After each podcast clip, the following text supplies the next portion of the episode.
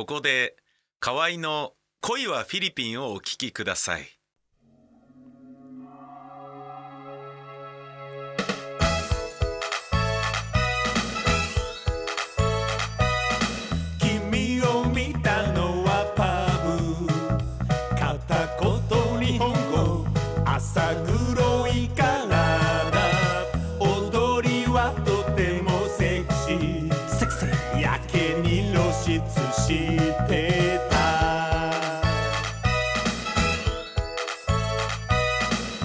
初め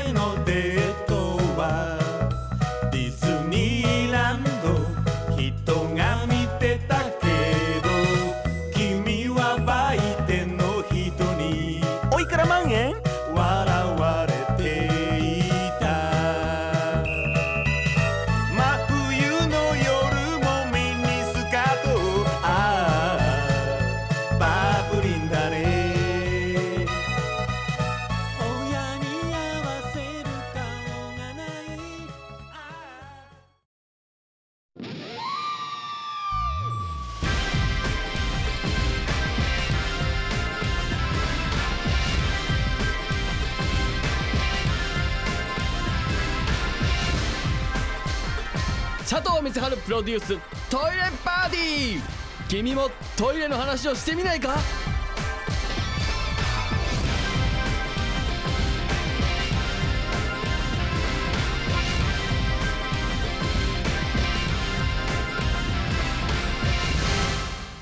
えー、こんばんは佐藤光でございます、えー今日も楽しくトイレの話をしていきたいと思いますが、えーメールいただいております、えーラジオネームミサリカさんからいただきました、えー毎週楽しく拝聴しております。ありがとうございます。先日の放送でツイッターでの質問には回答していないとのことでしたのでメールをご送付させていただきます。俺こんなこと言ったんだっけ？ああそうだね。ツイッターだとこの番組をやってる意味がなくなっちゃうじゃないかっていうね。うん話したか。そうね、えー大掃除に向けての質問です。ウォシュレットのノズル部分の清掃で良い方法はございますでしょうか？ノズル掃除のボタンを押して軽くこすったりはするんですがあまり強めにこするとノズルが壊れてしまいそうでどうしてもきれいになりません。え何か良い掃除方法がございましたらごごご教授いただければ幸いですと。えーそうですね、えーこちらねなかなかねあのあの辺が黄ばんじゃって、えー大変だっていう声を聞くことが多くてですね、まあ、ノズル部分とノズル周辺ですよね。なかなかその黄ばみが落ちないということは多いと思うんですけれども。理想はやっぱその黄ばむ前にまめに掃除してほしかったなというのが一点もちろんありますけれども。それでメーカーによって、あのー素材が違うんですよね。基本樹脂だと思うプラスチックだと思うんですけどあのパナソニックの洗うのとかはあのステンレスだったりするんで、まあ、それによってあの洗剤使わない方がいいとか使った方がいいっていうのはもちろん出てくるんです。ステンレスの、あのーパナソニックのやつだとあんまり底部自体が黄ばむってことはあんまないとは思うんですけど、まあ、その周辺の樹脂部分とかねあとそのノズル部分でもね黄ばんでしまうっていうことは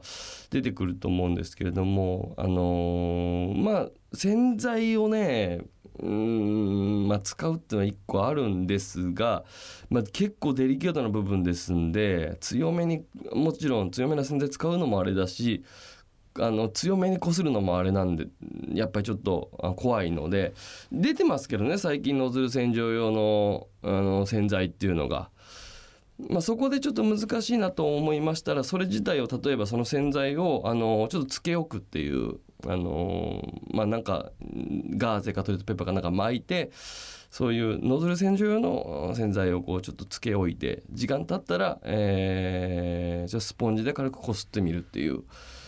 まあそこですかね。うん。まあそのちょっとね強めの洗剤塩素系の強めの洗剤とかで綺麗になる場合ももちろんあるんですけれどもそれ簡単にやってしまうとなかなかね、えー逆に剥げてしまったりとかそんな可能性もありますので、まあ、ちょっとその今いろいろ出てるんで、まあ、ノズル用の洗浄のそのスプレーとかあの泡タイプのやつとか一回そこでちょっととやってみてください。うん、あとはちょっとあの柔らかいスポンジとかで、えー拭いてみるとかぜひちょっと挑戦してみてください。えーなかなかね大掃除の時ぐらいしかあの辺周辺ねうん、掃除する機会ないかと思うんですけれども理想はやっぱりまあ毎週とかまあ最後月に1回ぐらいやっぱりあそこにね、うん、あのおしっこがついて時間が経って乾いて黄ばんでってるっていう状況なわけですから、まあ、そのついたものをパッと拭きさえすればそうなんなかったと考えるとやっぱりこうまめにチェックしてあげるっていうのが一番いいかなと。であのあれですね便座の、うんえー、温水洗浄便座の外し方みたいなのも僕番組でこの前やりましたけど簡単にあの外せますので、えーまあ、まめにね裏側とかも見てあげてください。